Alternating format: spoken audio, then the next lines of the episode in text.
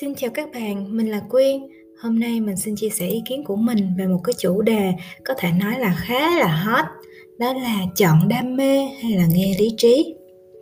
Mình thì có một nhỏ em họ, năm nay nó thi đại học, đam mê của nó là làm bác sĩ. Vừa may nó học giỏi, gan dạ và ngày đó thì phụ huynh hết sức là ủng hộ.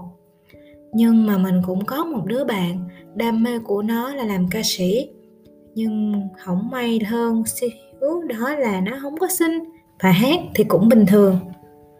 Điểm chung của hai nhân vật kể trên đều là những người rất là yêu thích nghề bác sĩ và ca sĩ.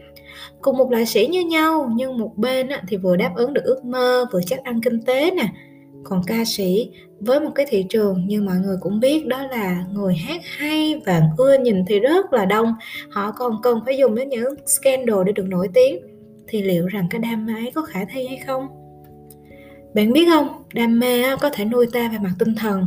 Nhưng mà lỡ như đam mê của mình không giúp mình kiếm ra tiền, thì hình như tinh thần cũng không có mấy khả thi nhỉ? Mình cũng đã từng trải qua những năm đầu của tuổi 20 với quá trời là mơ mộng và mông lung. Cũng loay hoay mãi chẳng tìm ra điểm chung giữa đam mê và công việc giúp mình no ấm.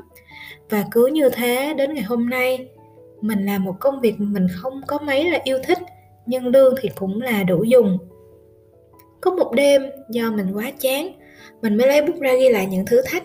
Và mình, nếu như mình theo đam mê của mình thì mình sẽ phải đối diện. Và mình bắt đầu chán nản. Thật vậy đó các bạn ơi, khi mà còn trẻ, chúng ta cứ mãi đam mê một điều quá xa vời mà quên mất là mình cần phải ghi lại những thử thách sẽ có nếu như mà mình đi theo con đường đó. Không có con đường nào là êm đẹp cả nếu mà thật sự đam mê chúng ta sẽ nhìn vào những khó khăn đó mà tặc lưỡi. Hey này khó nè nhưng mà sẽ vượt qua. Quan trọng á, là trước khi làm việc gì đó mình phải đong đếm những cơ hội và thử thách để tránh ngỡ ngàng ngơ ngác rồi bật ngửa nha quý vị. Quay lại câu chuyện nhỏ bạn mới làm ca sĩ. Ngoại hình và giọng hát nếu như kiên trì rèn luyện thì chắc chắn sẽ được tiến bộ nhưng là một quá trình đầy trong gai đó các bạn hóa ra thì phần lớn chúng mình đều đang hiểu lầm giữa đam mê và sở thích thôi mọi người ơi. Theo đuổi một đam mê rất là khó nha mọi người, đặc biệt là ước mơ nổi tiếng nè.